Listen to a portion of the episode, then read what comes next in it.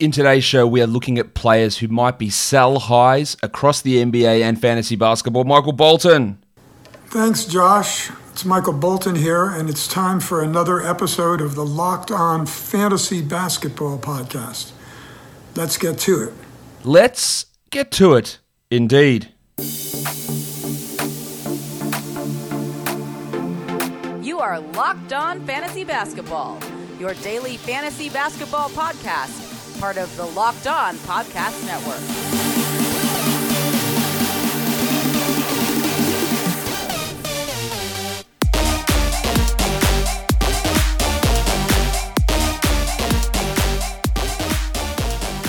Hello and welcome to the Locked On Fantasy Basketball Podcast, brought to you by Basketball Monster. My name is Josh Lloyd and I am the lead fantasy analyst at basketball monster dot com and at Yahoo Sports Australia. And you can find me on Twitter, as always, at RedRock underscore B-Ball and on Instagram at Locked On Fantasy Basketball. Today, we are looking at players who might be sell-high options across the N B A.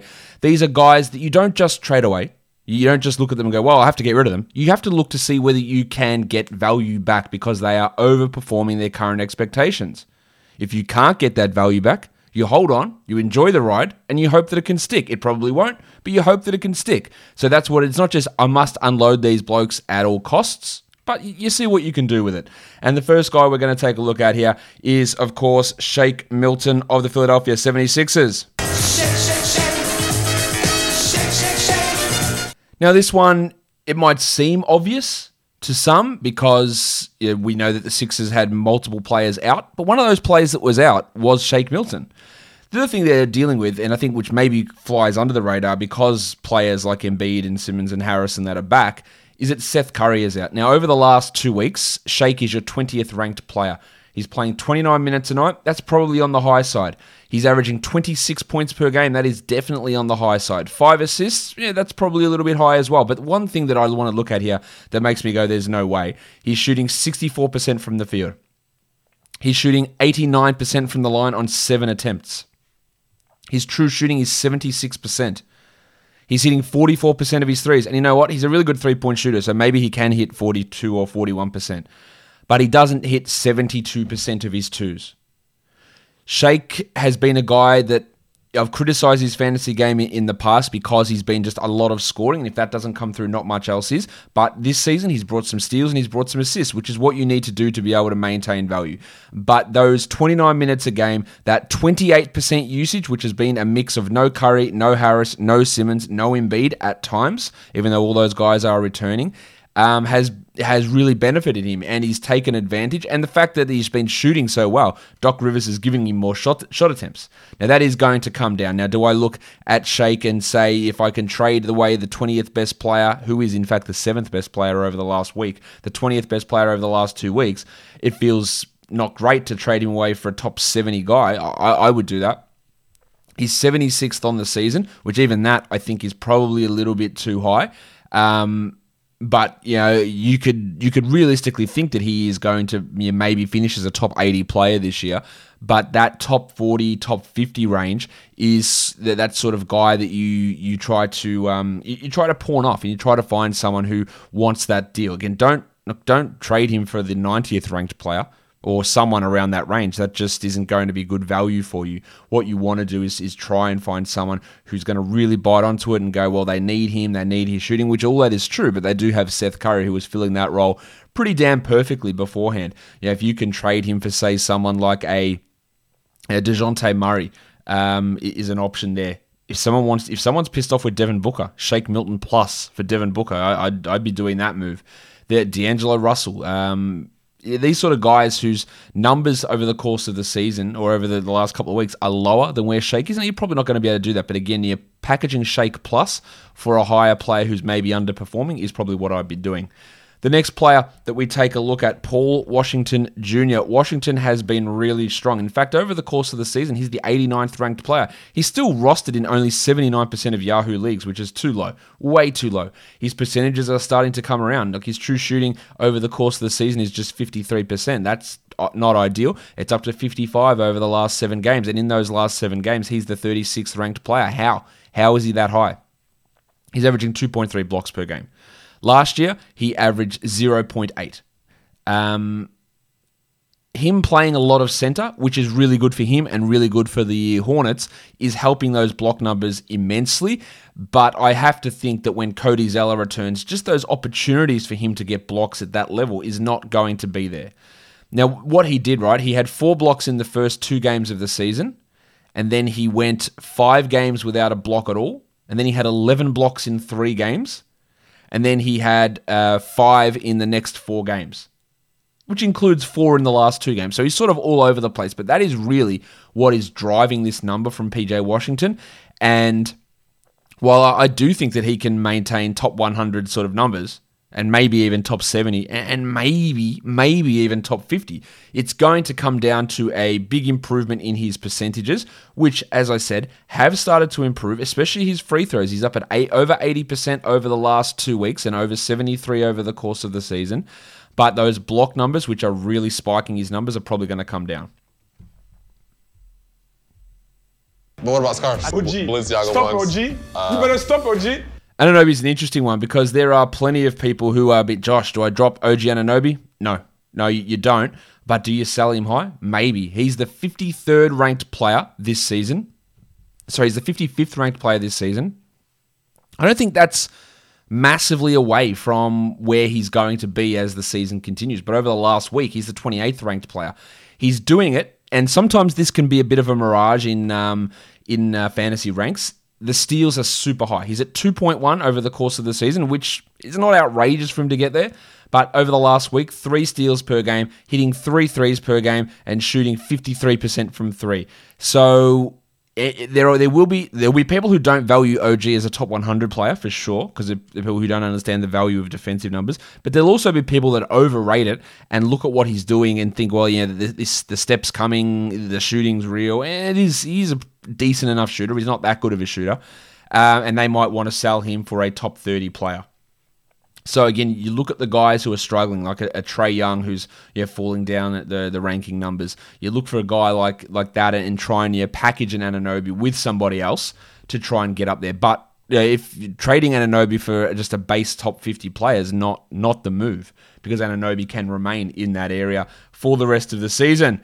Jordan Clarkson numbers are absolutely fantastic. one hundred seventh player over the course of the season, which is great in itself. A guy that you know, is still available for some reason in twenty-eight percent of Yahoo leagues, which doesn't make a ton of sense to me. But what you've got to look at is in the last seven games, he's the fiftieth ranked player. That's that's really awesome. He's averaging twenty-five minutes a game this season. He's up to twenty-seven over the last two weeks, and it's getting higher and higher. But the way that's getting higher is in large part the last three games where they've been without Joe Ingles, and he's had to take on a larger creation role in that second unit. twenty-eight, twenty-eight, thirty minutes in each of the last three games. Two of those were actual blowouts, and he's still got more minutes. The shooting numbers, find it hard to completely buy into Jordan Clarkson as a true shooting sixty-three percent guy, but that's what he's at, ninety-four from the line and fifty percent from the field. Now, he's a he's a really good free throw shooter. I'm not sure that he's ninety-four, so that might come down to eighty-five, eighty-six, which is still excellent, but it is a big, big drop, and it drops value. And then the forty-three percent from three and fifty-eight percent from two, I think those numbers can probably fall off as well. So while I think Clarkson can sniff the top one hundred this year, Uh, and can maybe you know, solidify himself as a top ninety player, even best case scenario. He is the fiftieth ranked player over the last two weeks and twenty-ninth over the last week. So that would give me uh, someone I'd be looking to you know, see if I can cash in on. The last guy we look at here is Brandon Clark, who started out this season horrendously. Like, he was really, really poor. And now they've put him into the starting lineup, and he's starting to rack up some pretty good numbers. The legendary defensive numbers we saw in college, they're starting to come through. And he is the fifty-second ranked player over the last week and seventy-fourth over the last two weeks. He's averaging one point seven steals in his last seven games with fifteen points. Now, he's only shooting forty-nine point five percent and sixty from the line. So that actually, when you look at it, you go, well, Clark last season was a true shooting sixty-seven percent guy, so he could actually increase both of those percentages and gain value. He's had seven steals in the last three games. The steals are coming in really high numbers, but the reason I'm looking at him as a sell high is the minutes. thirty-three minutes a night over the last week, starting.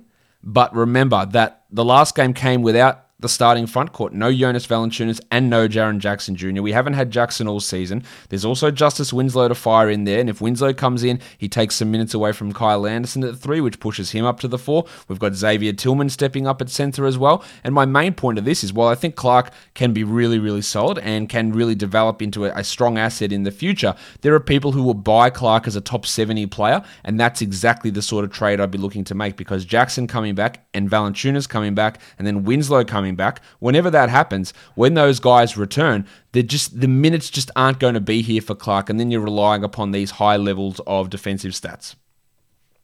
Let's move on now to points leagues. Sell high, guys. Let's start with Andre Drummond. I reckon you've got a window of a couple of hours on this one, because Drummond put up an absolute monster the last time we saw him play. Uh, just phenomenal stuff from Andre Drummond. But the Cavs do have Jarrett Allen coming in, and he is going to play uh, in the next... Oh, you've got a few hours. You've got more than a few hours. You've got a day or so before this happens. Drummond is the eighth-ranked fantasy points player this uh, this season. He's sixth over the last two weeks, averaging almost fifty-three fantasy points per game. His last game got seventy-five, a season high, with thirty-three points and twenty-three rebounds. That is absolutely massive. He played forty minutes. Now, if he plays forty minutes, it means Jarrett Allen's playing eighteen minutes. I do not think that is how the minute split's going to go. Drummond has played thirty-two minutes a night this year. Um... Sorry, if he plays forty minutes, Allen plays eight minutes. My maths was way off. Eight. That's definitely not happening. Drummond's at thirty-two minutes a night this season. That would mean Allen plays sixteen minutes a night, and JaVale McGee doesn't play at all. So I think Drummond could go from playing forty minutes last game to maybe playing twenty-eight, maybe playing twenty-four in a worst-case scenario.